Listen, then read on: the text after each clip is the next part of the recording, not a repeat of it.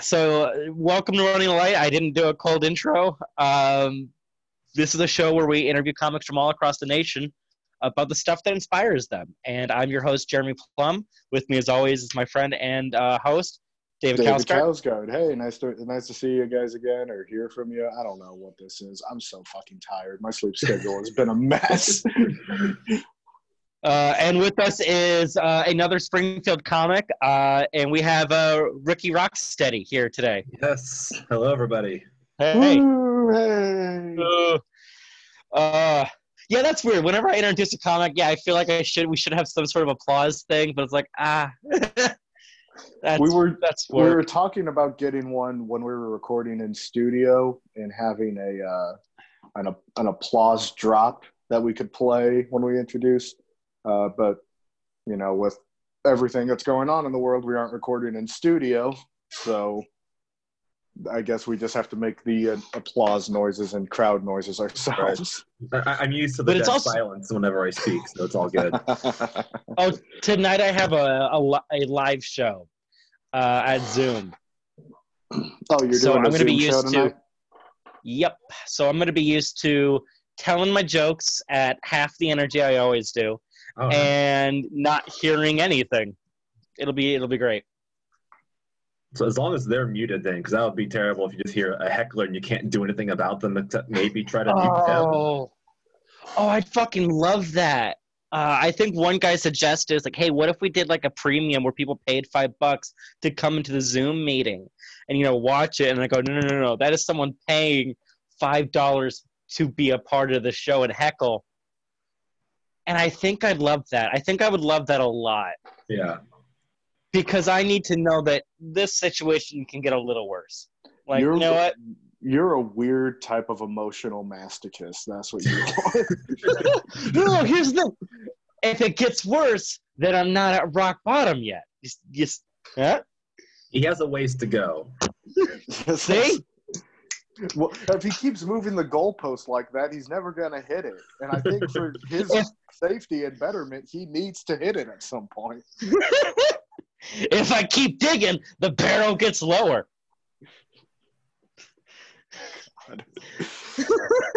Uh, what are we talking about today, Ricky? All right. So one of the um, comedy albums that inspired me in my youth was uh, Dennis Leary's "No Cure for Cancer." And what uh, you said you had conflicted feelings about that. Well, I kind of I'd rather go into the conflicted part maybe a little bit later because I feel that not all of his material may have been from the mind of Dennis Leary. Yeah, yeah, we could. We're gonna talk about that, I think, in a little bit. Yep. Yeah. I, I, I hear that's a that's a common complaint about Dennis Leary Yeah. throughout Like a- his whole career. yeah. I think what, what started off for me is I heard his song "Asshole" and just like fell in love with it. Like, It became my my little mantra whenever I was a teenager and just being a Yeah. dickhead. Like I'm an asshole, yo, yo, yo. That was me when I was about like 12, 14. My dad put on They're All Gonna Laugh at You by Adam Sandler. So, yeah, Yeah. I get that. Yeah, Yeah. yeah. so then like that was really you know at, at that point you know I I knew just what you would see on big TV so I knew like you know in Living Color SNL I knew some of Jim Carrey's solo stuff but then once I heard asshole it's like I need to get this comedy record and, and I found the VHS for it and me and my friend just like wore it out Um, D- d- dating this just a little a little bit. Yeah, also, I've been there. Like, it wasn't a VHS, but like my dad gave me. For years, I asked him for a, bur- a rip of the of of the Adam Sandler uh, CDs for years. Yeah. and I would play that for a while. So yeah, no, I I know that one. Yeah, that's it's such a weird thing, like the what you love when you're like 14, because like it's not now when I love, like let's say I love Kyle Kinane, I'll also look at other comics that are inspired by Kyle Kinane or like Mhm. Kyle Kinane. yeah But when you're 14 and like you like the one thing, you just fucking go into that one thing until Yeah. you quote it. Well, and like you know, talking about dating myself, it's like that that came out in '92, and I probably found out about it like maybe like 96, 97. So at that point, like, there's no streaming mechanisms. Uh, the the Mhm. local video store didn't have anything for comedy, so it's like I had that. Like that was all that I could find. So it's like, all right, I'll just watch it ten thousand times. But- Back before you could get, you know, all of the streaming services or YouTube where you could go on, you can actually find these things. It was pretty much just whatever was in your vicinity that you had exposure to. Yep. That's Yep. what you listened to, and that's what you got into. Uh, My Like I, rem- I, re- I remember when CDs and but like before you could go on the internet download some. Like my Mhm. parents would. It, it kind of affected my taste in music. That's why I'm still partial to Kool and the Gang. It's because that's like the one Yep. CD my dad had. it's you would like listen to it over and in over. your head. Yeah. John, that, that's with me and John Denver. Yeah. um, but the way I discover comedy is I used to go. I still do it now. Well, the, dur- during the before times, uh, I go to a record store. I'd go to like Homer's, and I would go to the used comedy section, Mm. uh, and just whatever's there. Uh, I'll drop forty bucks on like five albums. Man, And we'll- we'll just go. comedy. Used comedy sounds so dirty. Oh, it's dude. Like you find it in Dude. the gutter or in the You find weird shit. like political comedy from the 70s where it's just a bunch of comics shitting on Nixon. It's I found bootleg Cheech and Chong albums. It's fucking great. Like it's That's a awesome. weird it's a weird time. I love it. I uh I, I love it to death. Um and then you find like a Rick and Morty album of just the soundtrack and I go, that's not funny, that's just sad. And I move on. Next. But what what uh what keeps that album in your zeitgeist in your head for for so long? Well, I mean, like, so because I had watched it so many times, like, I felt like, like, once I started to get into comedy, it's like I felt that I all of my aggression on stage was like pulled straight out of a Dennis Leary album. I just like the, the way that he's in people's faces and going a mile a minute and just you know machine gun rattling things off. It's like I, I try to have some you know some some dips and whatnot in my set and not be consistent. But if I'm if I'm getting into my my mad at the world phase of comedy, it's like I am I'm channeling my inner Dennis Leary. I feel. Yeah. And Mad at the World's difficult. It's it's difficult. Yeah, because sometimes it like I'm really not that angry of a guy, or at least I don't like e- express it. Like so, when you're on comedy, you know, on stage, you've got to be you know bigger than yourself. It's like I'm not. I'm Ricky Rocksteady on stage, but I'm like my last name isn't really Rocksteady. It's like I'm I'm. It's I'm I'm not a character necessarily, but it is everything's blown up tenfold. Hmm. So like when I have something that just irks me, like a pumpkin spice latte, I need to turn into a, a five minute bit where I want to destroy the universe.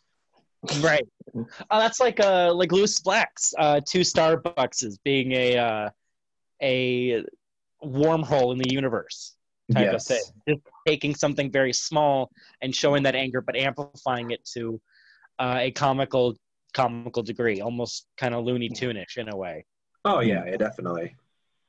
and it's uh, it's always a, I've always found it interesting the fine line because there are sometimes where I've gone into that rage mode as well when writing and when on stage is finding that fine line between just becoming this weird, scary, angry person and actually still, you know, being able to joke and make jokes. It's Yeah. it's it's so thin that line too. Mhm. Like just if you go 30 seconds too long or you say one thing a little too harshly, no one's on your side anymore. It's not funny. Now you're just a dude screaming at Yeah. people. I've definitely had that like during open mics, you know, trying to figure out what's that right level of anger to have to where you know you, now you've you, it's diminishing return. Just stop what you're doing, take a deep breath, and just move on to another topic. No, no, no. If you're in, if you're in an open mic and you've already like if you're seeing diminishing returns, you keep going until everybody walks. At this point, Walk no, to the no. open mic. do it. Hmm? Because what are they gonna do? You they can't kick you off. The, well, they can kick you off. two more minutes, man. Give me my time. Gotta respect it. What are they gonna do? Light me a minute or so early and pretend it was five minutes? Yeah, it's not like we've done that before. No, no, never. um, no, I there's a there's a line like uh, I was talking about Kinison uh, in an earlier episode, a very earlier episode, and Kinison has this, or later Kinison, at least that's all I know, had this style of I don't like X thing, and therefore X thing sucks, and everyone who likes X thing sucks, uh, and I and that becomes like I don't care. I, that's the to me it's the that's the line too far. It's like ah, all right, just because you don't like a thing doesn't mean it's automatically bad. And I think that's why you need that dip, like you were Mhm. mentioning that dip, that dip of like not everything. I don't I don't just hate. I like or it's also my fault. Stuff like that. Exactly. Yeah. Yeah. I think if a- a lot of the hate is also you know self-inflicted and you know directed towards yourself. That's when you can probably go grilling yourself the entire time you're on stage and everyone laughs it up because you're just making fun of yourself. But it's when Oh, you're I, I'm aware. yeah, you. Oh, I mean, even then, you have a certain point that if you go too hard on yourself or too, you know, too much on yourself, people will start almost feeling bad for you. I've found. Yeah. Yeah, I, I, Like- I've had that. Like, so, you know, the reason why I got into comedy was because I was going through a divorce. And, you know, you, you lost your smile, and I was trying to kind of find something to go for. So I started going to go into comedy. And it's like, once I got into comedy, I, I, I wasn't talking about my, my ex at all, but there are some comics, it's like that would just be all that they would talk about and, and how sad and, you know, terrible they felt because of what they're going through. It's like, man, I, I don't want to be that guy. Like, so, so like, like, like, I, like the first open mic I saw with like the MC was, I think he was going through a crisis, like in in live feed time, and I, I just knew that maybe I should like do some self deprecation. That's fine, but try to still have some humor in it, and, and maybe go back and forth and explain that maybe life isn't all horrible. Yeah, yeah. because pe- pe- people are using comedy, the comedy show that they're going to, as an escape from their Yeah. already terrible existence. That's true. So- yeah. let's let's not bring it down too much. Like there have been there were times early on in comedy where I would do self-deprecating stuff and uh I would hit it a little too hard and I'd have people come up to me either after the open mic or my set at the open mic or after the, you know, shitty bar show I was doing, they'd be like, Hey, you know, you should take it easy on yourself. You're not like I don't think you're as bad of a person as you think. I've gotten to the point where I keep going that hard, and people say, "Just do it." Shit or get Yeah. off the pot. I think that's because people stopped caring a while ago. You know Like what? they, they knew you weren't going to change in any meaningful way. so And here's the thing: I'm working on it. um, Dennis Leary doesn't dip, at least in this album. No. Well, it, it so like the first you know two thirds of his set was just pure fire and anger, and then Yep. Um like at least on the the live video, it's not on the album. The live video, he has this nice wholesome moment about like raising his kids and and things like that, which oh, I would have loved that. totally not what I would expected, and it really wasn't getting a lot of laughs. But he was just super serious and genuine for like five That's the minutes. shit that's cut from the album. Yeah, Because like when I was listening to the album, it, it, it bothered me. I was talking to Twitter before. It bothered the shit out of me because it's just vitriol for 40 minutes. Mhm. And I go, this is just anger and anger, and it's a mile a minute, and then it stops. Like it Yeah. hard cuts to two studio songs. Oh yeah, I for me like I had the VHS, so I never even heard the songs until like a few years ago. Yeah, and how do it's like? Well, how do you describe it? It's like Dropkick Murphy with him playing a stand up in the background. Like that's kind of Yeah, the feeling of it. So it's like, where's the re- like, where's the rest of it? And I would have loved the kid stuff. Like I would have loved the heartfelt kid stuff. Um, because I think that's when I listen to Bill Burr in the past. I think those are my favorite moments of Bill Burr. Yeah. or of uh, Lewis Black is when like anger, anger, anger. Okay, this is the one thing I really, really love. Mhm. Anger, anger, anger. Uh, and it makes it better. I would have loved to have seen that. That sounds way better. Yeah, it, it, and that was weird because you know back when I was first watching it over and over again, it's like I just wanted the ha-has. Like I didn't really want the serious stuff. And now Mhm. that I have become a stand-up comedian, it's like I I appreciate that piece so much more because of the it, it changes the, the cadence of the set and gives it some some character that you wouldn't have had otherwise if it was just like we we're just saying pure fire and anger. yeah. Yeah, it, it gives a little more depth to a performance that I mean, while not while I'm not saying it didn't have depth, it was very much like a stone skipping across the water, just like right right on through. And that depth of having the the slowdown part, I think would have at least for me helped break it up so I could get back on board with the second half of the special because I just remember listening to the audio recording and I don't know, I kind of got worn down after a while. Like it wasn't it was just a it was just a lot. It- like you need to have a cup of coffee before you w- listen to this album if you're going to oh, keep Oh yeah, up you, it. it's not it's not comedy to go to sleep to. Yeah. Sure. And if you I- do, if you do, that's the biggest cry for help. Like that's it's like listening to death metal to go to bed. You know, I am a big metalhead, but you know, I can't have the, the death metal to go to sleep to. You know, you have the power metal, the calming metal to go to Yeah. sleep to. yeah. Yeah, Ugh. it's one thing that I realized, like, so I'm, I am a big metalhead, like I said, and I, I don't know if it's in the album or not, but there's that one bit where it's talking about the kids playing the records Yep. backwards and then, you know, killing the family and whatnot. And, like, that was the first time where it's like, normally I, I'm a metalhead. I stand up for who I am and how dare you make fun of me. But then, like, once I heard that bit, I'm like, God damn it, that's pretty good.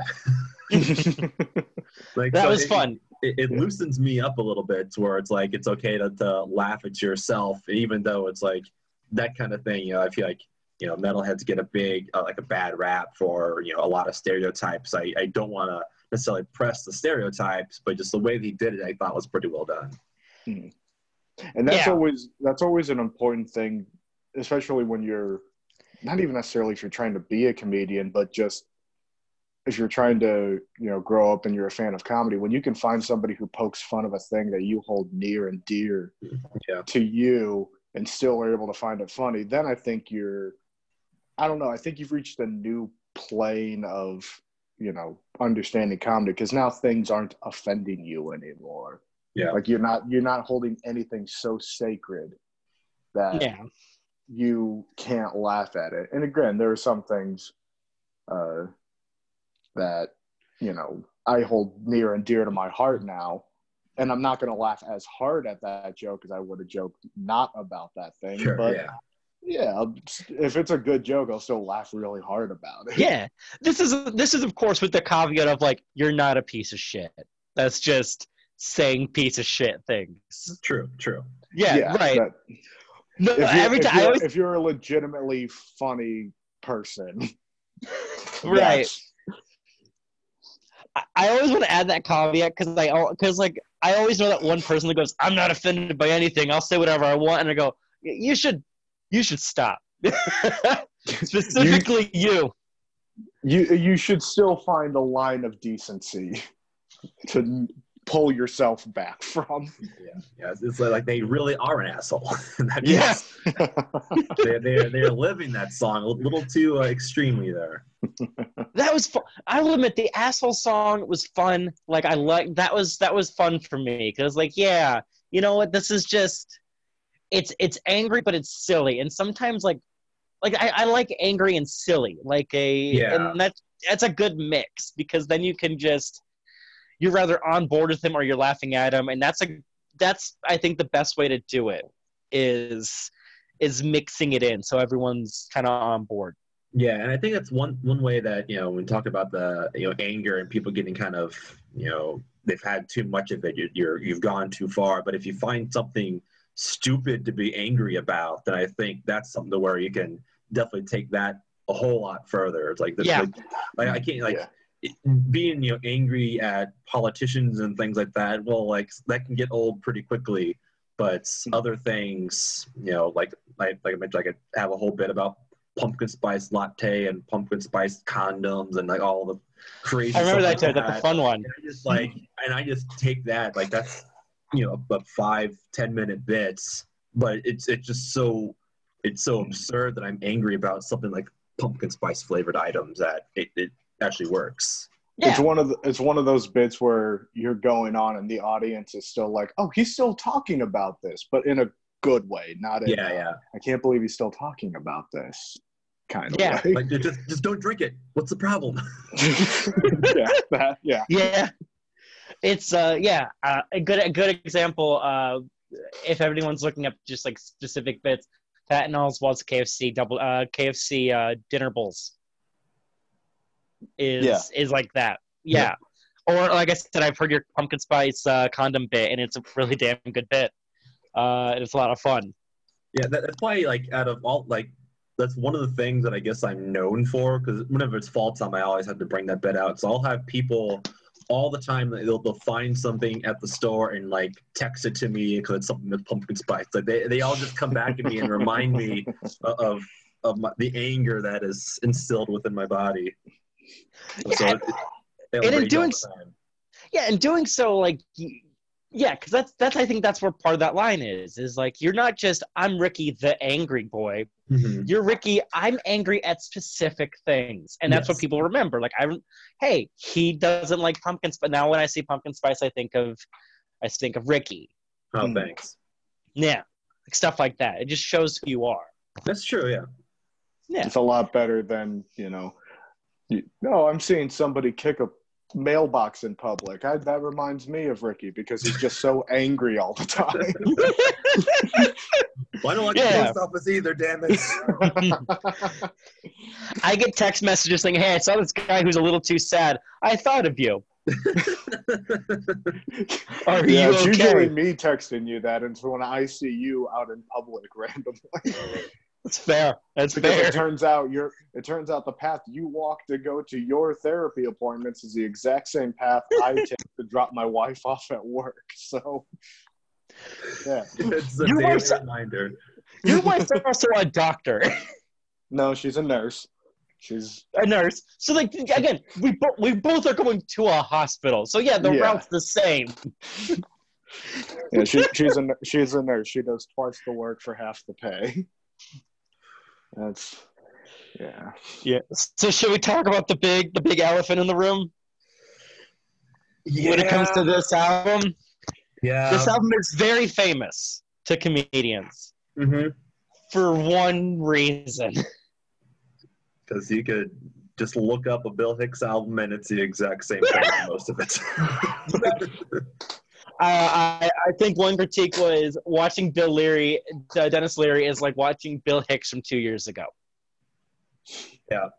that, that's one thing that hurt me because like I didn't know I, I knew Bill Hicks because he was in, in a Tool album cover. Like that was like the the Hicks for a decade until I you know we I had internet and I could actually like look people up and then I, I didn't see like the particular bits that Dennis Leary pretty much ripped off on until like someone put in a YouTube video just going like side by side. It's like, oh my gosh, you're, you're crushing my childhood right now. Why are you doing this to me? Oh, And and of course, uh, Louis C.K. claimed that he uh, did a riff, and then that got turned into the asshole song.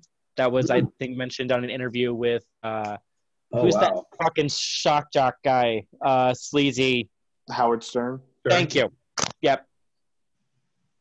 Yeah. That was And that's those are two different things because at the time, like CK didn't have the reputation that he had well before his stuff. Even now, let alone did he have the same level of notoriety, or I guess not notoriety, but I guess fame would be the better word for it, that both Dennis Leary and Bill Hicks had in the Mhm. early 90s. So I guess it was, it, it's kind of nice to know that he was an equal opportunity joke thief. He Yeah. stole from Yeah, steal from everyone. yeah. Um, if you only if you're angry. Uh, Yes. yeah, like yeah, that's the caveat. Hmm. Um, but it, it, and it's I knew Dennis Leary through that uh, fireman show Oh, the And Rescue animal Me? ones. Yep. Rescue Me, yeah. and uh, Ice Age. Uh, Oh, you yeah, and I are two played- different ages. You and I are two different ages, Ricky. And '96, I was two years old. And Oh my god. I um, was I was four. yeah. Uh, I'm an old man now. I feel. I thought you were You like don't look it though, so that You don't got look it. that going for you. Yeah. I'm young at heart. I'll, I'll, I'll say that at least. David looks older than you. Uh, That's true. I do look terrible. I didn't say that, but you did, and I'm glad you did. But um, I knew then I knew Dennis Leary later as he may have stole jokes, and I go, I'm not, I don't know which album. And then you told me that album, and I go, I should look it up. And then I looked it up, and that's the first thing I saw, and I went, oh, I'm not gonna listen. I'm not gonna be able to listen to this with an empty head. um, yeah, I, I love like whenever I told you Dennis Leary like you have cancer, there was a, a, a break, and then it's like interesting choice. like, like maybe I didn't know I wasn't in this shell and didn't know that he ripped people off, and then you're gonna use this time just like roast me completely. I- I, I was nervous and I go, fuck, does he know? I don't want to. Mm, I don't want to. And then you go, I have conflicting thoughts. I go, oh, he knows. okay. So, Oh, so what, what if I just came in here with like my Dennis Leary rah rah pom pom, just like nutting over it, and then you're like, he's a fraud. I would say it would be it would be remiss of me in this podcast where we talk about the objective side of comedy to not bring up the history that this album is associated with. yes. that is connected to joke thievery. Yeah. And joke thievery is technically never proven, except when it always fucking is. Yeah, it'd be one thing because you know, like he talks about drugs. Everyone talked about drugs then. Like, so that's Hmm. that's one thing. You know, in today's world, everyone talks about online dating. So I'm not ripping off some dude who has a Tinder joke. I just happen to have a Tinder joke that is a common theme that everyone's going through.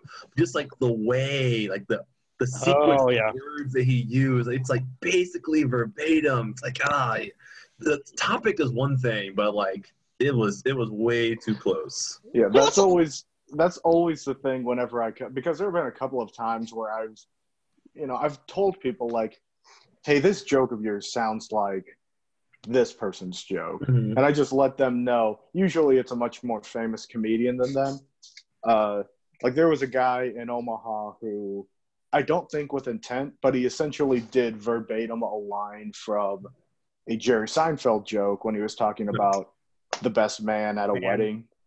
Yeah, and I told him about that. He apparently had no idea about it. He stopped doing the line. Like he Uh, fi- he he resolved the issue. Yeah. From what I've heard, kind of. What But that's we'll talk about there. that. We'll we'll talk about that later because in my time seeing him since then, he hadn't he hasn't done Yeah. that line. So and there are times where like that sometimes that just happens. Like you Yeah, don't know. I know accidentally used a Chad Daniels line on Yeah. accident.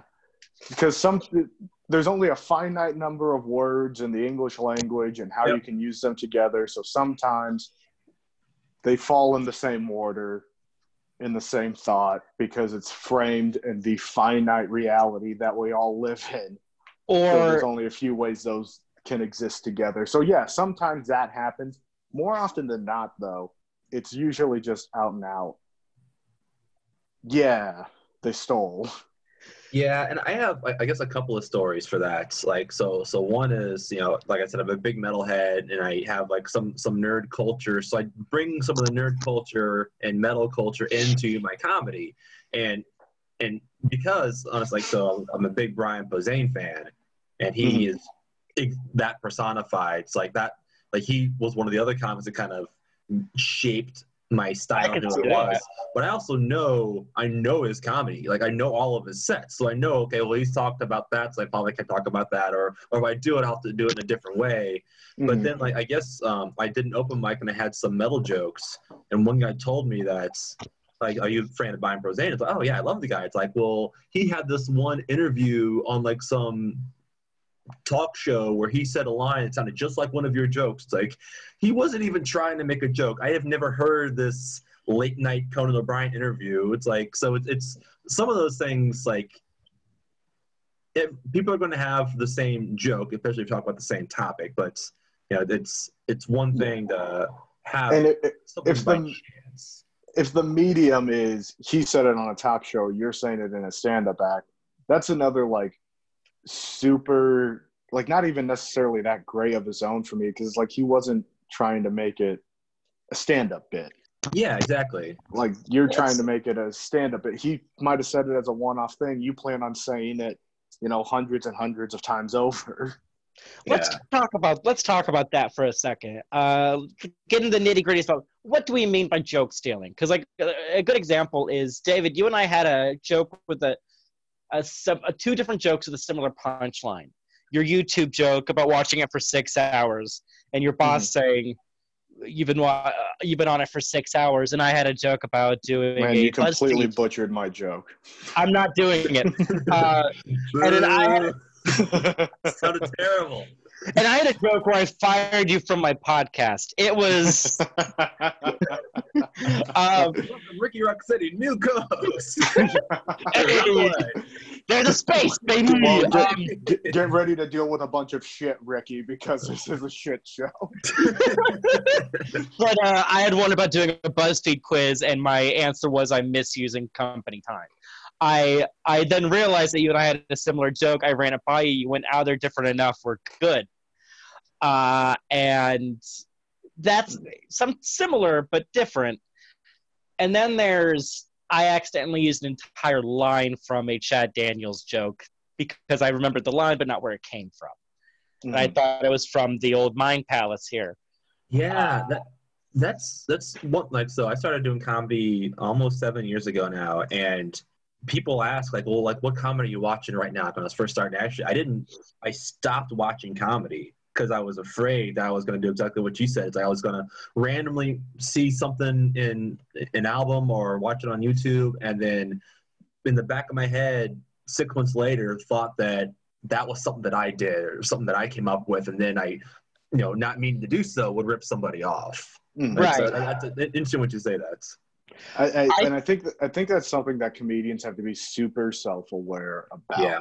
Like if Yeah. you, because there have been plenty of times where I've thought of a line for a joke, and I'm really the big indicator for me is that was too easy.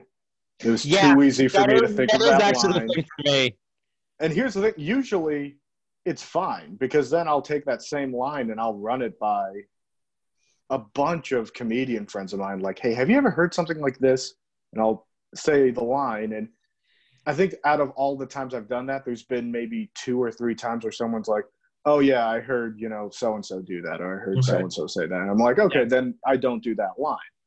But most of the time, it's just I don't know. You just have to be hyper aware of that, especially if you're still consuming comedy in a you know in a regular way. Yeah. Like if you're not, if you're just kind of listening to shows that you're on, or you're listening to people at open mics, you really don't need to care too much about it, I guess. But if you're consuming like special after special after special, Let's say on a weekly basis. yeah, like a weekly basis for a podcast where you talk about them. Uh, you have to be a little bit more careful, and uh, because that's another one of those situations where if you think you thought of the line, but you can't place it, and you decide to do it anyway, and then someone else comes up to you and says, "Hey, that's a line from so and so's joke," and you go, "Okay, cool, I'm not using that line anymore." That's I think that's totally fine because you Yeah. didn't know. You might have checked and no one said anything, so you didn't know. And it's But if also hard to check. Willingly, yeah, but if you willingly went out of your way to use someone else's words, like that's shitty. Yeah. it's it's it's hard to look it up because like uh okay like i think the line i used from chad daniels was uh i come like a shotgun and that's hard to google Yeah, that's you're Or gonna you get a could lot of Google mixed it. results. well, it's hard to Google and find the joke. Yeah, um, it's it's it's hard uh, to look it up, and so Mhm. yeah, and there's it's used as a defense from joke thieves, but it's also very true called parallel thinking.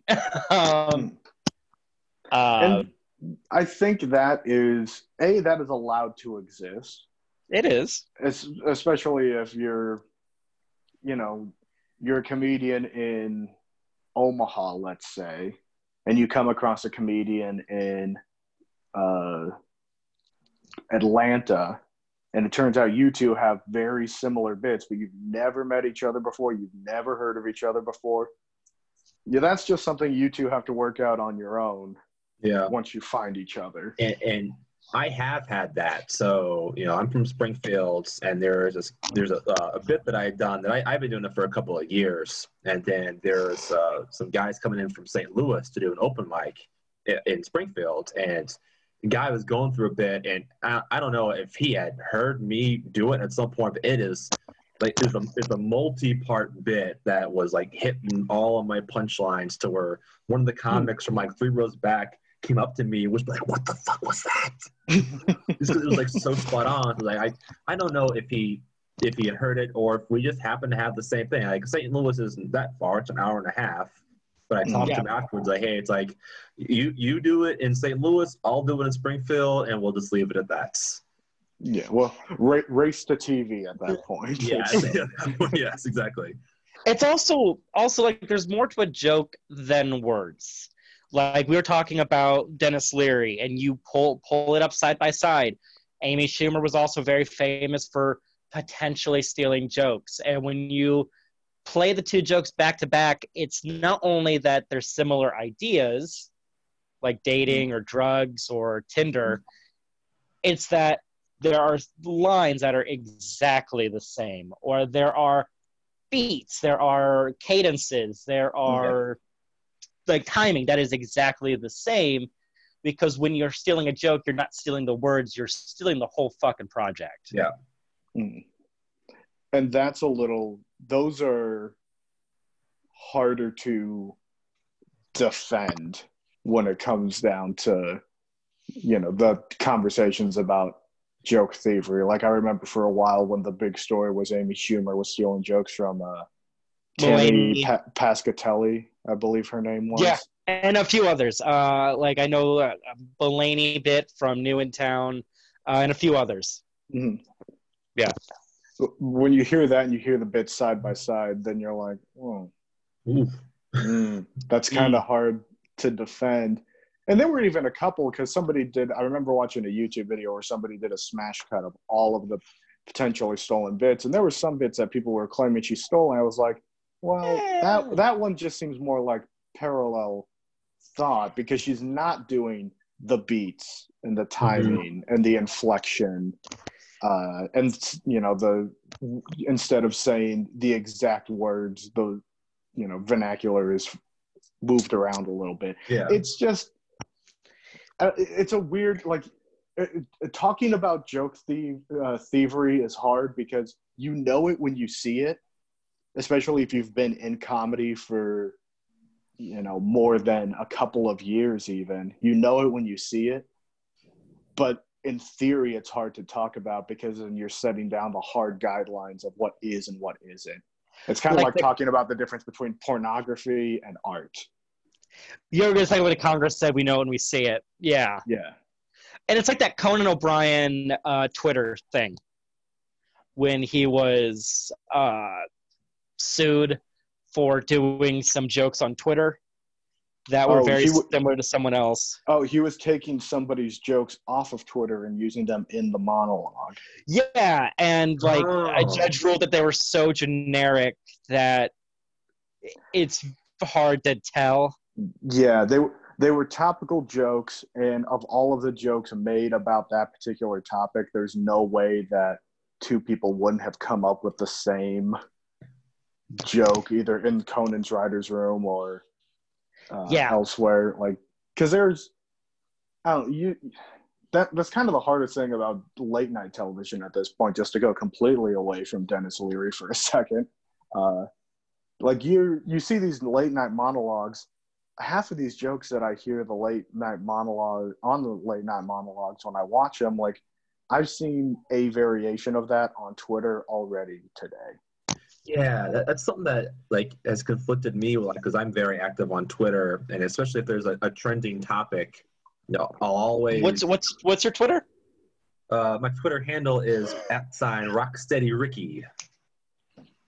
Plug. Perfect. It's a Perfect mid plug. Yes. it, it's a fun one actually. I I follow it. Sweet.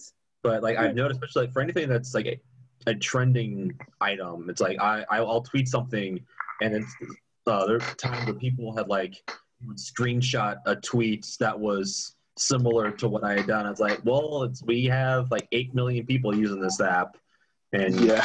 we're all acting doing the same thing. It's like I, I swear I didn't search for the hashtag and then just like copy paste. Right. It's You you saw the trending topic. You wanted to try to get in on on yeah, the trend. so like here, here's my hot take on it, and somebody else had an equally hot take. yeah. It's joke thievery. It's it's more important. Whew, I don't. Okay, I'm gonna say the sentence and I'm gonna immediately qualify it. So, joke thievery is more important the more power you have as a comic, and that doesn't mean if you're an open micer you get to steal jokes. No, what I mean is like. Uh, when you're doing open mic stuff and you accidentally steal something, or you're doing it on Twitter and it's very similar to another tw- uh, Twitter user, and it happens on accident. Who cares? Yeah. Especially if it happens not- a couple of times. I'm not right. making money. Right. Twitter. Right. But if I'm doing if I'm doing even a bar show and I'm getting paid ten bucks and I'm doing a Hicks set, fuck you. Yeah. Like you yeah.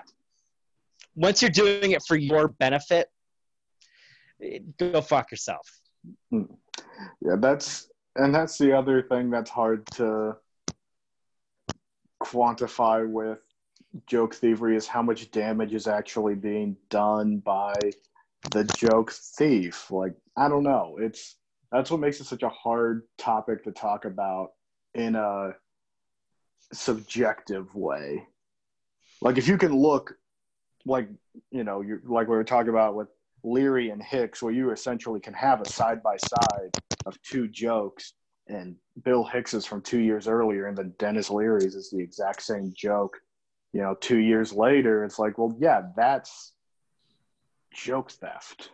Oh yeah. Right. But then you have you, you can play the what if game about, you know, comic A says something in city Y and comic B says something in city Z and they met at a festival a couple of years ago when they both riffed at something at a bar and now And they, they both go have the same- 55 miles an hour.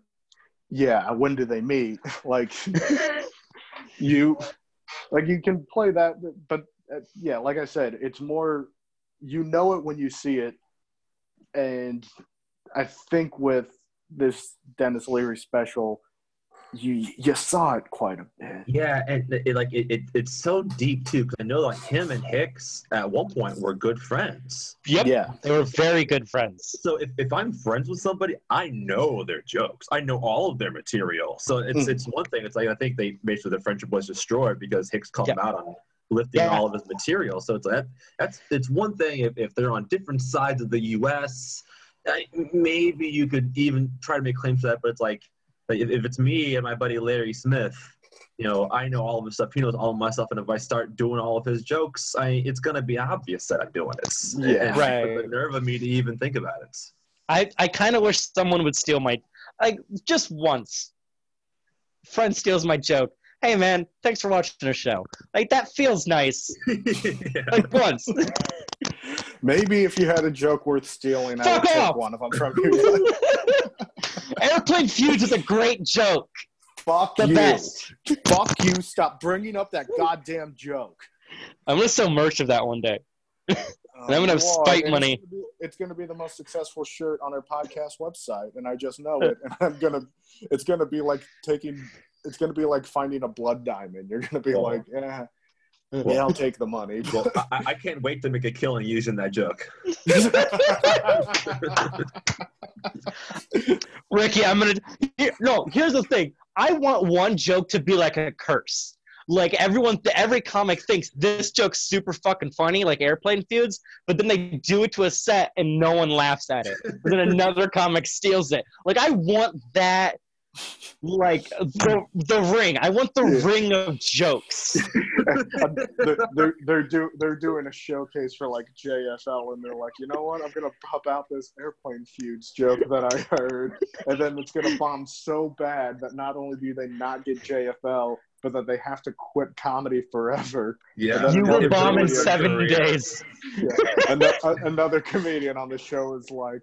Well, I like that joke, so I'm gonna do it now on my showcase. It'll be different when I do it.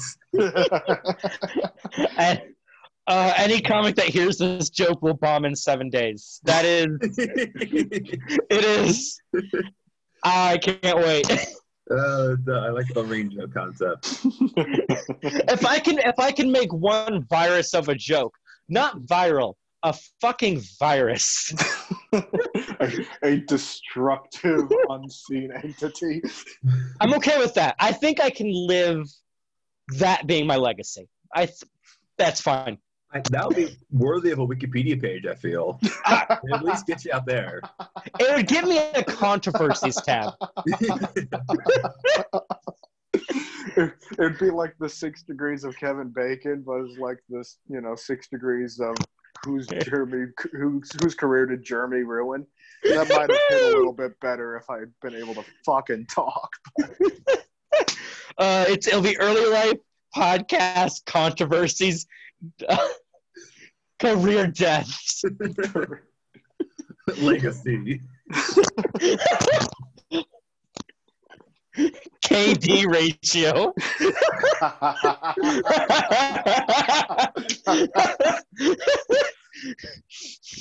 Holy Uh. shit, Jeremy had a good one. Woohoo! That is that is two weeks in a row where my punch ups have fucking killed. It's two interviews in a row. Two interviews in a row. I forgot we had that middle one where we just didn't care about anything. That was a Yeah. good week. Uh, no, no, it wasn't.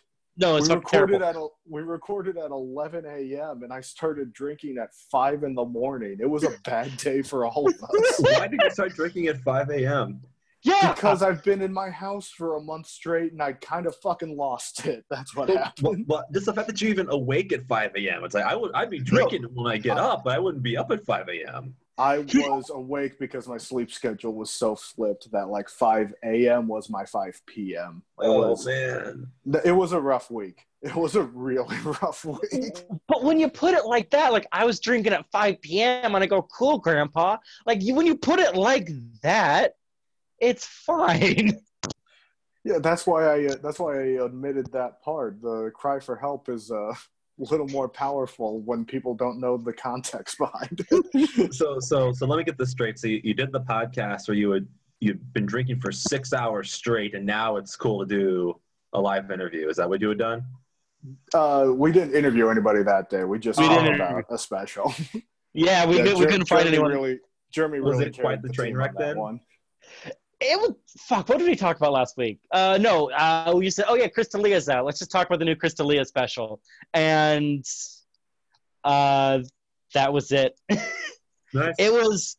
It is the filler arc of, of a podcast, is what it was. Uh, I'm pretty sure for a while I just let Jeremy talk about his thoughts while I threw up. So like, why did the video feed go away?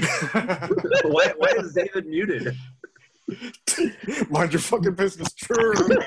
there, there actually was a point. Um, here's the thing: we when we do Zoom meeting, it's almost all audio, so that way we don't uh, ever have to do shit.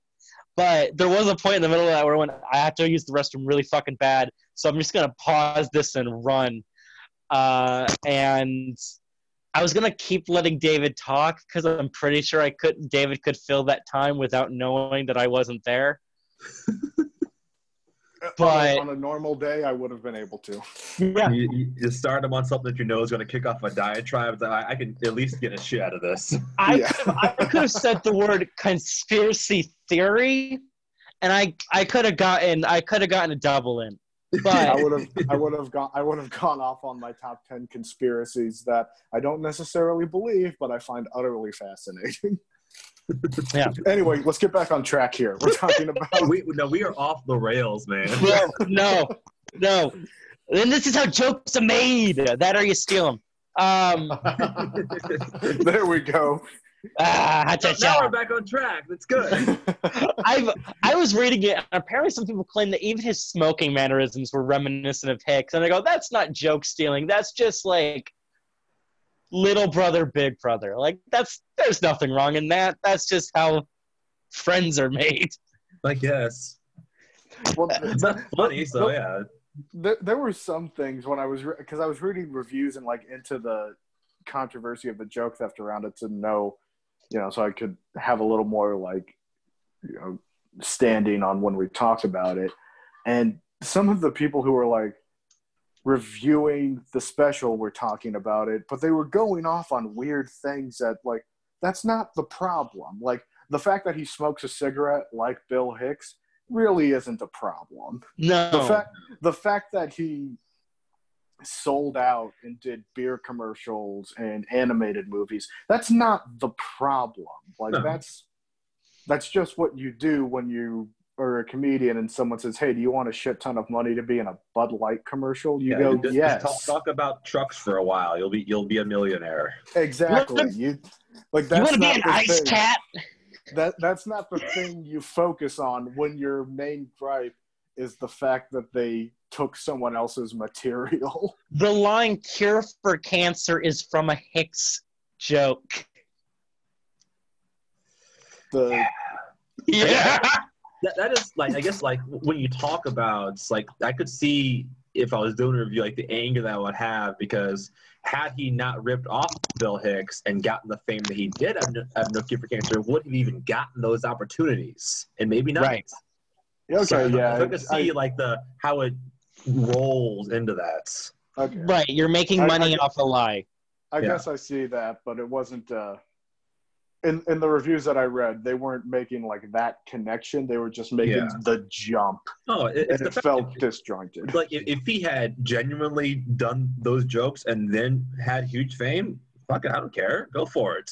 Yeah, I don't think I anybody also at that point would care. Yeah, but it's Yeah. the fact that your career is a lie, Yes. and That's now the it's yeah more And- even more of a farce.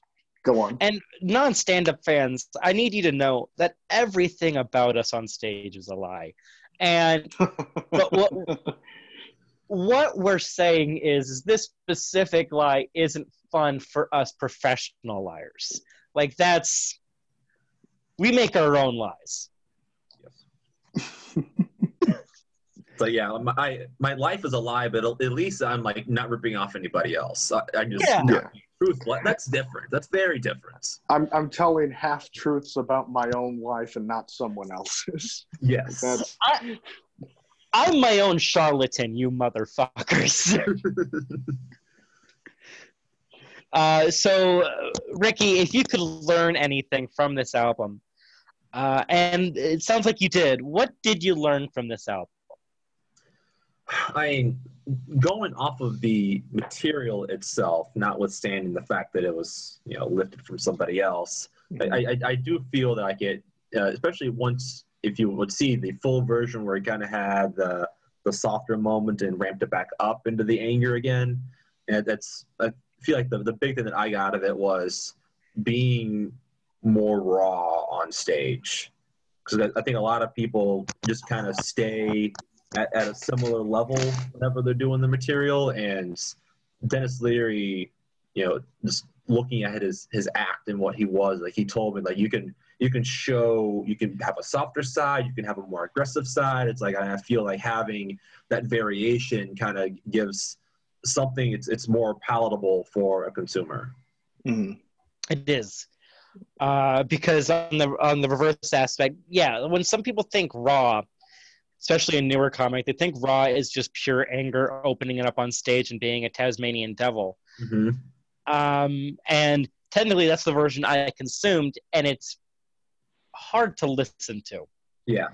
Uh, no, raw means a spectrum of emotions that are unfiltered, and it feels like you're letting everything on stage, not just one note.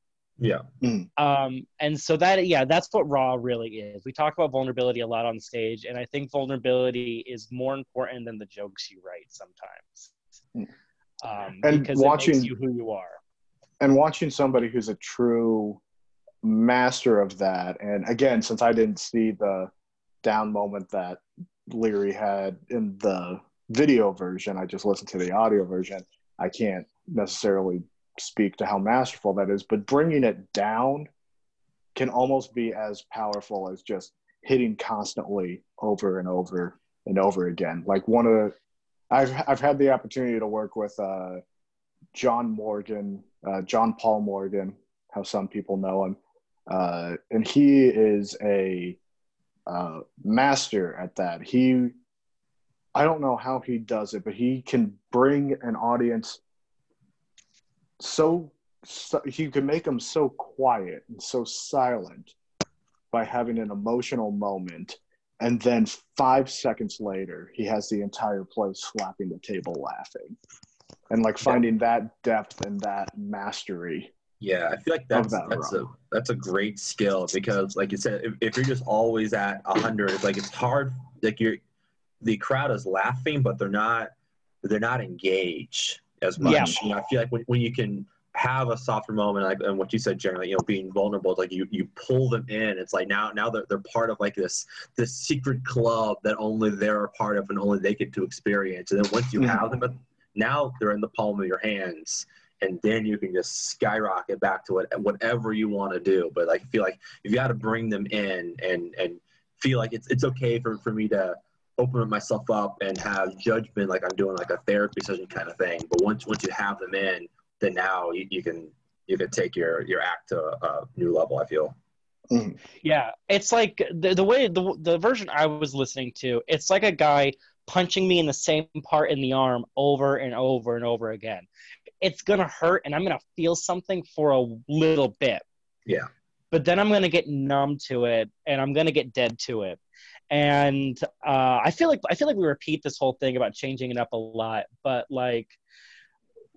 You, I think it's one of the biggest mistakes, or like the easiest mistake to make. Like it's not, hey, your setup and punchlines are wonky. It's not, hey, this isn't funny.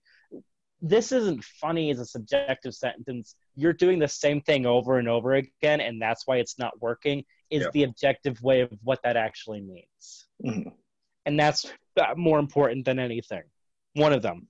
Yeah, you like it's kind of like being a good like like go, just going off your punching metaphor.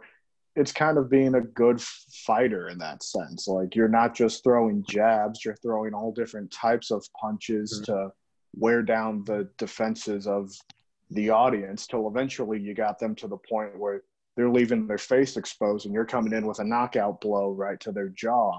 Like Yeah. you you, you just wear them down that way and you hit them with whatever you can. You don't need Yeah. to be one note. Yeah, a good fighter throws punches, kicks, and even a gun. Like it's just Nope, two of those things are cheating. two of those things are definitely cheating. In punches and kicks, punches and kicks. No, kicks and guns are cheating in boxing. Fucking win. What if it's, it's UFC style? It's different now. We, we can have kicks and guns. We can have guns. You know what? You know what? No, no, no. Here's here's the bracket I want. I want the best fighters in all the world, and then one guy with a gun. Like- one one overweight, out of shape guy Hey, with a gun.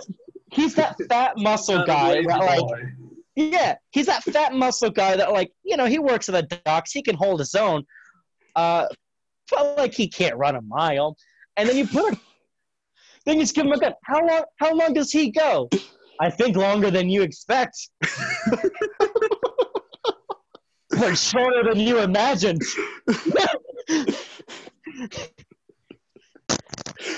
I would not pay for that fight. I It'd pay so much. I I'd pay so much. I'd be the one with the gun, so I, I would be all for this. Yeah, right. It's like Here's they the brought thing. hit to a gunfight. You got okay let's say it's professional wrestling right and you got the Trash Man, you got Macho Man, and then you got Dave with a gun. Call it fake. Call it fake one more time. Do it! Come on! Come on, Vince! Come on, Vince! When are you gonna, when are you gonna step in? When are you gonna step in? He's pointing at the WrestleMania sign, but now with his finger, with the fucking Glock. You know what I mean? He pay. He sells tickets. he, he- he shoots the WrestleMania sign down and falls Fuck to the yeah! audience. Fuck yeah! He's doing the Royal Rumble by himself in a chair. Uh, they don't have So- audiences right now. You might as well do something like that. Yeah, guys are just walking into the Royal Rumble and he's just popping them off. It's a weird Royal Rumble. You've been eliminated. You've been eliminated. You've been eliminated. Oh my god! I think we just gave rise to America's no, ne- next most popular sport. Listen, I just saw the most recent Royal Rumble and I forgot who's the guy that made that record of like 30. Uh, Thirty. He has- like knocked out, like eliminated, like uh, like I think like 16 people. oh, Brock uh, Lesnar. Yeah, Brock Lesnar. Right, like that was impressive. But like Dave with the gun could probably start to finish that whole Royal Rumble. Yeah. Yeah, I mean, it depends on what type of gun he used. whatever yeah. he wants. Uh, he- he's, a, he's a big dude. You can't have this real small gun. He's, he's gonna bounce off. Yeah.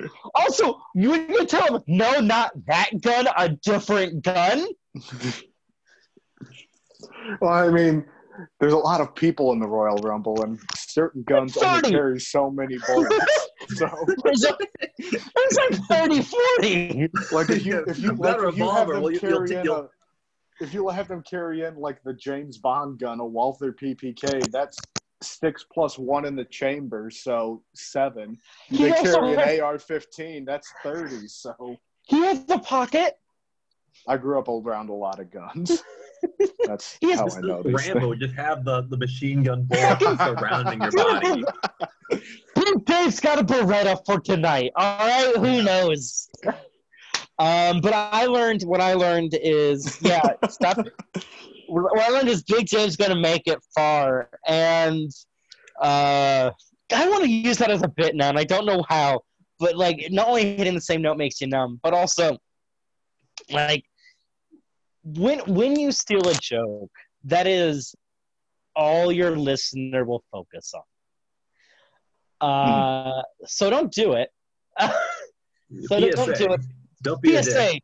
Don't be a dick about it. Um, but also like joke thievery is it's hard to explain, but it's also very obvious. So and it's hard to recover from if you get tagged as one. yeah, but Is it's it? also I mean, look at look Depends at on when. He's, he's he's on fire still. I mean, like it, it Uh, seems like he got away with murder. You know. yeah, but he's not doing stand up. Well, I guess you don't have For to. for certain people, it's hard to recover from. Yeah. Yeah. True. True. If Remember, the, the world's Well, like, terrible. if, if you're if you're like Mencia, I don't think he ever recovered from it. no, I don't think Cook He's- um, recovered. who? Dane Cook. No, he kind of recovered. His candle just kind of burned out. Yeah, he just wasn't funny. That's what happened with him.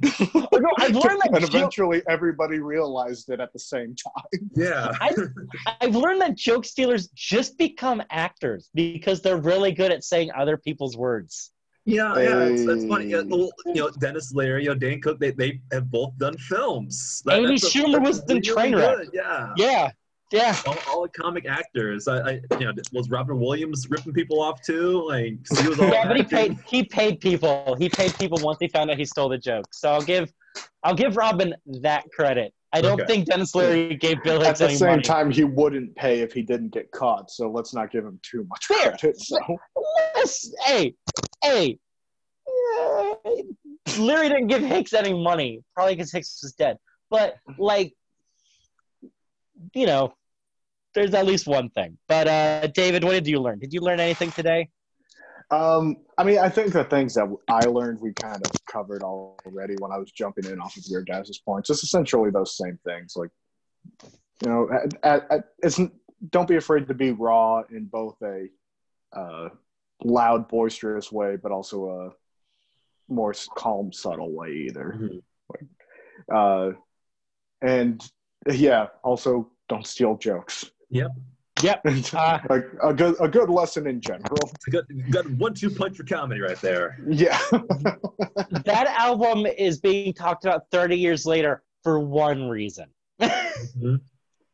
Uh, and that reason is, oh yeah, cite your sources. Is basically I've learned from, from being an English major, you can use anyone's work, just cite them. That's just Well, I think it's. I think it's what we missed from the special. He had like he had a works cited page at the very end. Oh, fuck. Was that an APA format? no, it, wa- it definitely wasn't. Here's the thing: I know MLA very well. If he used the Hicks material, he would have stopped and paused, put a parenthesis saying Hicks, the year, and the special he stole it from, but he didn't. So I think it might have been APA. yeah. should- or considering where he's from, Chicago. Fuck yeah! oh, Dennis Leary's from Boston. fuck you! I get to use my degree. I don't care. I don't care. Do you Wait, did you end up actually getting that degree? I'm a year off. I'm a year off, and then I went to UN. Here's the thing: at Kearney, I went to Kearney. Kearney had an English degree, and then I went to UNO, and UNO said, oh "We my god, I don't care. I'm finishing it."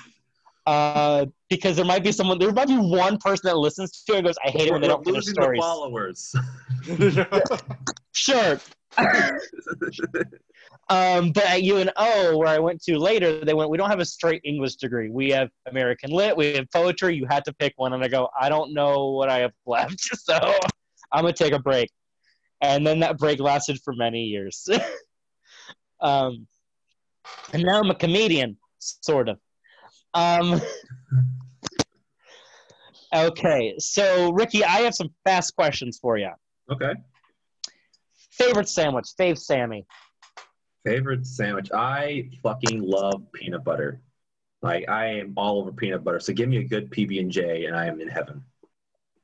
Good PB and J is real good. Do you, do you ever do just a straight peanut butter sandwich? Normally, actually, all right, so I probably more so what I do is I'll, I'll it's it's kind of Elvisy. So I've got like the bread, some peanut butter, and banana, and just go to town. That's good. Nice. Yeah. Nice. With like little I would sprinkles of cinnamon.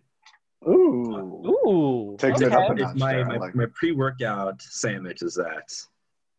That's a lot of protein. That is So- a good. pre- That's a good pre-workout. Got you Yeah. got your potassium, got your protein. That's Yeah. Oh, that's actually really smart. And the cinnamon is good for uh, like insulin too. So it's Oh. it's it's great. I uh, I don't like chunky peanut butter. Like I like it kind of like on toast, like when the peanut butter's all melted. Sure. And a sandwich, and I, I like I like creamy. I like creamy peanut butter. I will I also- die on this hill for crunchy. I don't. Okay, like okay, let's think of a hollow out Easter bunny, like I do, um, because they're selling them cheap. You don't want you don't want to get a spoonful of crunchy peanut butter and just slap it on that bunny. No, you use creamy peanut butter, you eat it, and then you cry. It's very situational for me, whether you use the chunky or the creamy. Like for sometimes for sandwiches, I've gone both ways. But in a situation like what Jeremy's saying, I go for the smooth, for go for creamy. But if like I'm making some sort of Christmas cookie that is just pretty much just a ball of peanut butter dipped in chocolate, my family's very fat. Uh, it's family's very always Midwestern. chunky. yeah. Uh, that is the most Midwestern dessert I've heard in a while. Yep. Uh, Yep. Jesus. Um, all right. Uh, favorite joke that you tell, Ricky? Favorite joke I tell is my my Lion King jokes. It's it's it's it's a bit, so it's not quite a, a joke, but it's that's one of my favorite things. What's that? It's a disqualified then. I didn't say fucking bit. I said joke. I wish people respect the rules. So sorry. It felt rude. It, it felt weird being angry for a minute. I don't. I you know I didn't like that. That was that wasn't fun. That wasn't fun for me. That's that's not who Uh, you are, huh? no, no, that's not what this bit demands. And I think Um, you but- do need to find a healthy way to get some of that anger out, though. I smoke. Okay, I guess so that'll I work. say my, my favorite one-liner joke is, "I'm a cancer survivor, but enough about my ex's sign." Hey. Hey. uh, I like but yeah, yeah, New Lion King bit uh, is also it's, it's good. I like it. Um, favorite new joke? What's a new joke you're working on in these times? You know, I'm I'm I'm kind of like enjoying the hiatus a little bit. Like, so I'm, I I haven't done a show the entire calendar year, and I'm just Shit, really? yeah. Like so for me, like I I honestly like got bogged down with you know the work that actually pays for my bills because comedy does not pay for shit. like so like once that finally died off was like early March and then pandemic started. So like well like I'll just keep this going. All right. Yeah. So yeah, I, I haven't had a joke since probably December. I, outside of like you know, I, I I do still use Twitter actively, like so that's still like my open mic at least to to have something out there. So I if, if I know that something's hitting off of that, then I kind of save that and see if I can make an actual bit out of it. But that, that's about it. But I, there's nothing that I'm like forming at the moment. Mhm. hmm No, I Yeah. get that. For for a while, like for the first opening couple of weeks of the pandemic, uh, you know, the quarantine and Mhm. staying home, I was like, oh, I'm gonna get so much writing done, and I did. And now I hate all of those jokes because I haven't had a chance to test them out. And Yeah. I just the more and more that I read over them to try to touch them up where I can, I'm like, oh, I hate this. I hate this. Why did I even write this? And then I haven't wrote anything until today. I just wrote something, and even then, it was just reworking a joke that I had written three weeks ago that I hadn't Yeah. been able to tell yet. It's in a way, it's nice though. Like I'm more concerned about different things now than whether or not I thought of a new dick joke to tell. So It's true. It's true. But man, like the the the hunger is still there, and it's just I know like Jeremy, like you're you're doing online shows, but man, like the the, the hunger, like that Oh. how you get when you're in front of a crowd and getting them roaring. It's like man, I I, I miss the crap out of that.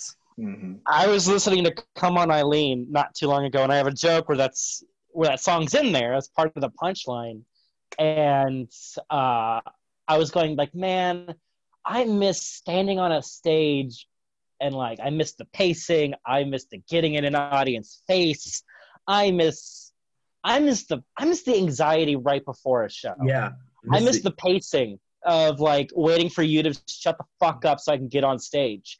Like that's that's the thing I think I think uh, when people don't know about comics is like, hey, when someone else is on, all we're thinking about is just getting on stage. Mm. I even I even miss bombing. Like 'cause I miss bombing. there. It's like I, I miss failure. what the hell am I doing? If you want Oh. to experience that, definitely do one of the online Zoom shows because you don't Yeah. hear any laughter. You're like, depending on like if you do a Zoom show and however many people are on it, you can kind of scroll through and Twitch. see all of them, but you can't like hear them laughing or sometimes even see them laughing. Like Yeah, it's like so either either they're like, or, or they're like not even on camera, so you yeah, have no they're what they're doing. the they're way- away. See, the like, way oh, the dog. the way the backline's doing it, which by the way, if you want uh, support the backline by going to Patreon uh, under the backline. Uh, but what they do is they we do a Zoom meeting and it's on Twitch, so I experience nothing. Whether hmm. people are watching on Twitch and putting in comments or emotes or shit like that, I experience nothing.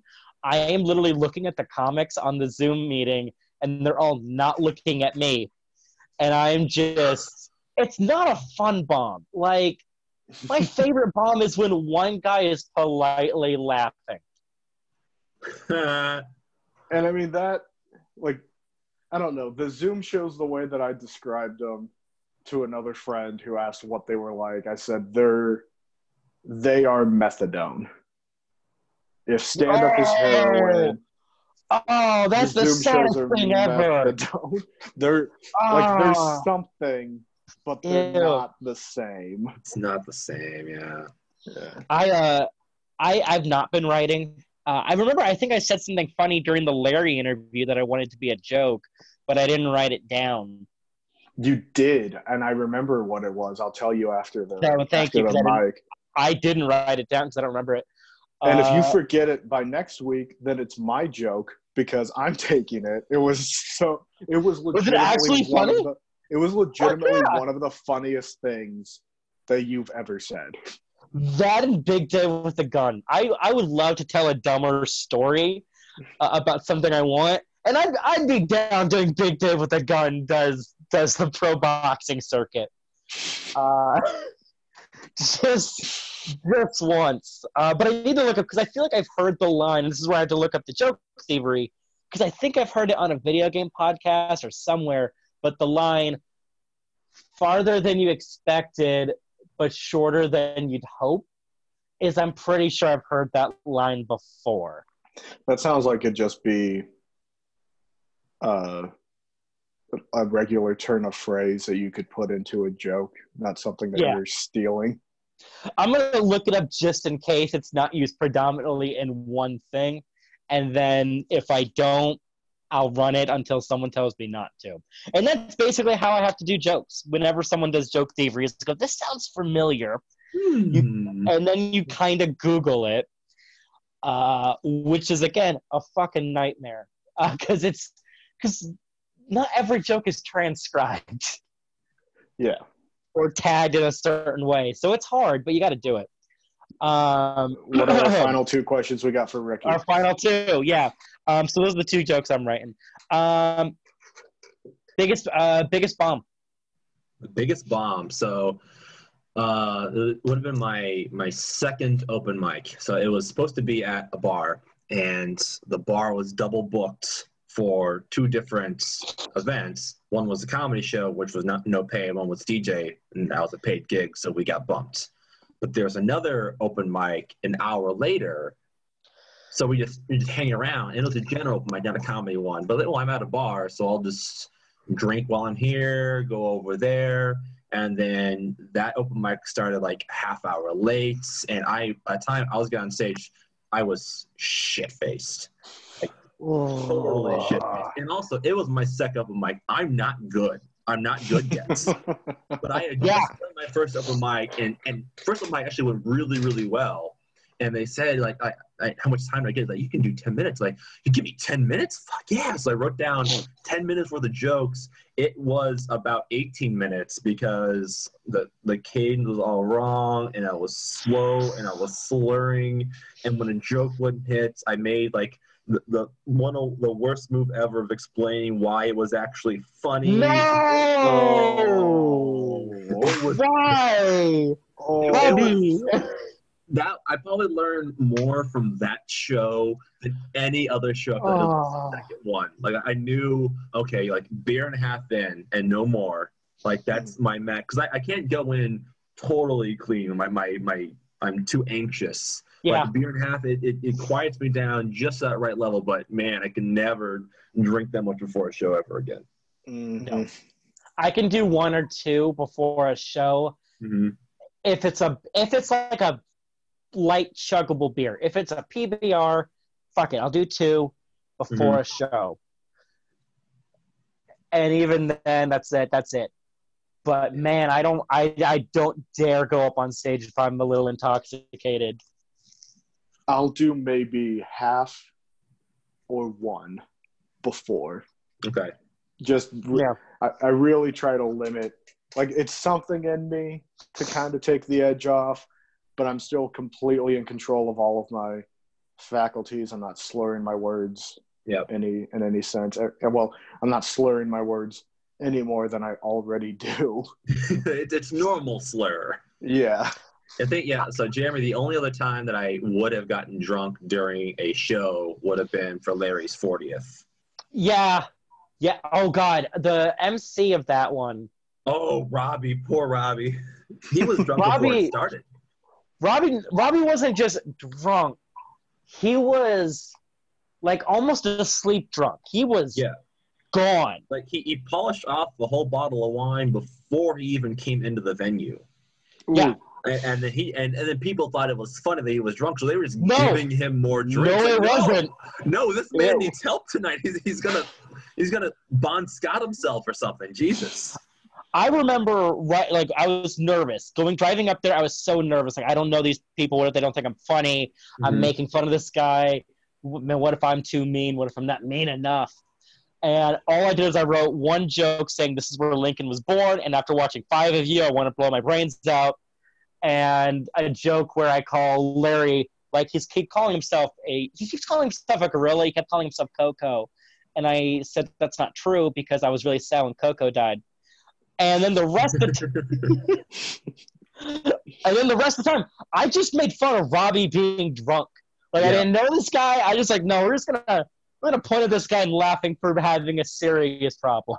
Yeah, but that it was okay be, because for that one, I was literally just reading off note cards. Yeah. So I didn't care how drunk I was, as long as I can read the text. Like I was leaning on the podium because I couldn't quite stand upright, but it's like I as long as I can read from the cards, I'm good to go. And, and the, the jokes were fine because I could read off of it, and I was except for the, the very last one I bombed and had to redo it. But everything else is great. You then also explained why that was funny, and I thought that was weird, but like I thought that was part of it. Uh, no, you know you're you're funny. Then that was a really good show. I enjoyed that, and I uh, I I think I reintroduced myself to Tom Brown on that one, and that was fun. That was a fun night. Oh, nice, yeah. Yeah, yeah, Tom's a good guy. yeah. Uh, that was at uh Bosses, right? No, not Bosses. Where was that? That was um Donnie B's. Donnie V's. Yep. Uh, yeah. That was a fun. That was a fun one. Mhm. Uh, all right. Final joke. Why do you, uh, final question? Why do you tell uh, why do you tell comedies? Uh, why do you do stand up and do you like jokes? why do I do stand up and, and why and what was the last part? Do you like jokes? Yeah, yeah. So like you know, uh, you know, I, I did like I, I mentioned I got into comedy to, to try to get out of the depression that I was going through, and uh, my funny or my, my friend Jeremy Hughes I just started doing comedy about six months before that, and I saw him at an open mic, and you know I'm I'm from Springfield to St. Louis is a big you know sports city, so the Cardinals had just started the playoffs. It was like game one of the playoffs, and at that open mic, like there was four people in the audience. There were two comics in the audience and no one was there. So the mc was saying like if somebody wants to try comedy for the first time now's your chance. So that's literally what i did. I, I started i put some jokes in on my phone read them off the phone and it was not great. But like i got a couple of chuckles to get the bug going.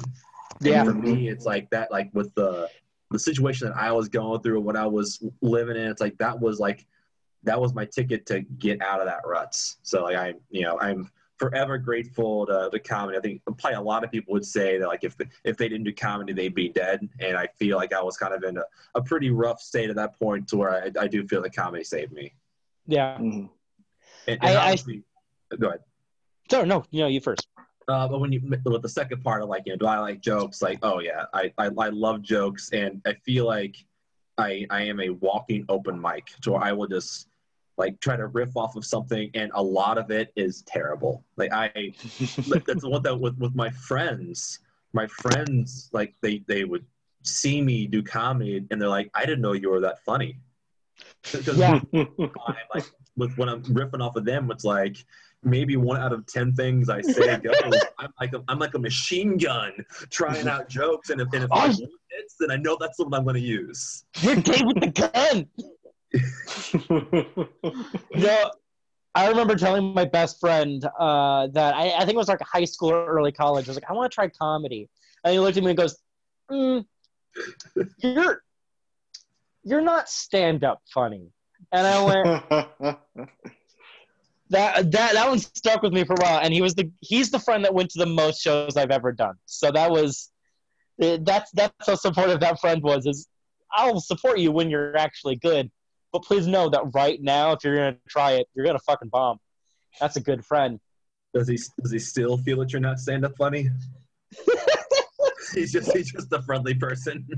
He he's a very nice guy. Uh, Okay. he he went to It's my me. first TV I recording. No, no, no. You're the other side of that coin that I relate to Ricky, where I will do jokes when we we drive together sometimes uh, to the recording studio or whatnot when we used to do that, or talk afterwards. I will specifically do jokes that are open micy material specifically to piss you off.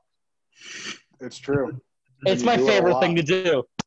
It's my least favorite thing you do. So I guess that's that works out. It's successful then. That's great. yeah, it's, it's our dynamic. Uh, Ricky, do you have anything to plug? Anything? Uh, where can people find you? Yeah, so as of right now, you know, not too much as far as comedy shows go, but I'm still very active on Twitter Right. at, at Rocksteady Ricky, and I have Facebook, uh, which is at Ricky Rocksteady. But yeah, catch me on Twitter. Nice. Uh, David, where can people find you? Oh, uh, Jesus. We, we always do this, and for whatever reason, I'm always caught off guard. Uh, you, Twitter and Instagram at David underscore Kousgaard. That's K O U S G A A R D. And for information about upcoming shows that may or may not be happening within the next month, uh, check out davidkousgaard.com. uh, Plum Jeremy on Twitter and uh, Twitter and uh, Instagram. And uh, if you want to follow the podcast for stuff that you know, random Jer- Jeremy and David thoughts, or you know, stuff about episodes, you know, it's uh, at Running the Light on Twitter, Facebook, and Instagram. Just look for the big red, big red light, uh, and wherever you listen to podcasts. Yep. I literally Uh, just sent my follow to David Kousgaard's Twitter accounts. I see that. I'm I'm going to go impressed on and you it. reciprocate. Um, What's I'm baby? surprised. Woo! Um, seriously, Ricky, you're always a blast to talk to. You're a good, uh, you're a, you're a good guy and a funny comic. Yeah, uh, I- it's I- nice to I- hear from you. Yep, I, I, I've the experiences that we've had together. I know we've had a lot of stories that are not being discussed here and probably shouldn't No. be. It's mostly like, man, that town's really fucked up. And so, yeah, yeah, it was. That's that's most that story.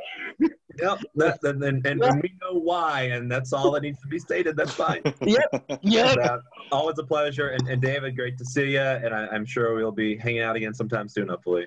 Hell yeah, I'm looking forward to it. Thank you, Ricky. Uh, thank you. Have a good one. And uh, everyone else, Shaka bra. Shaka, bro. I like the ring joke concept. If I can, if I can make one virus of a joke, not viral, a fucking virus.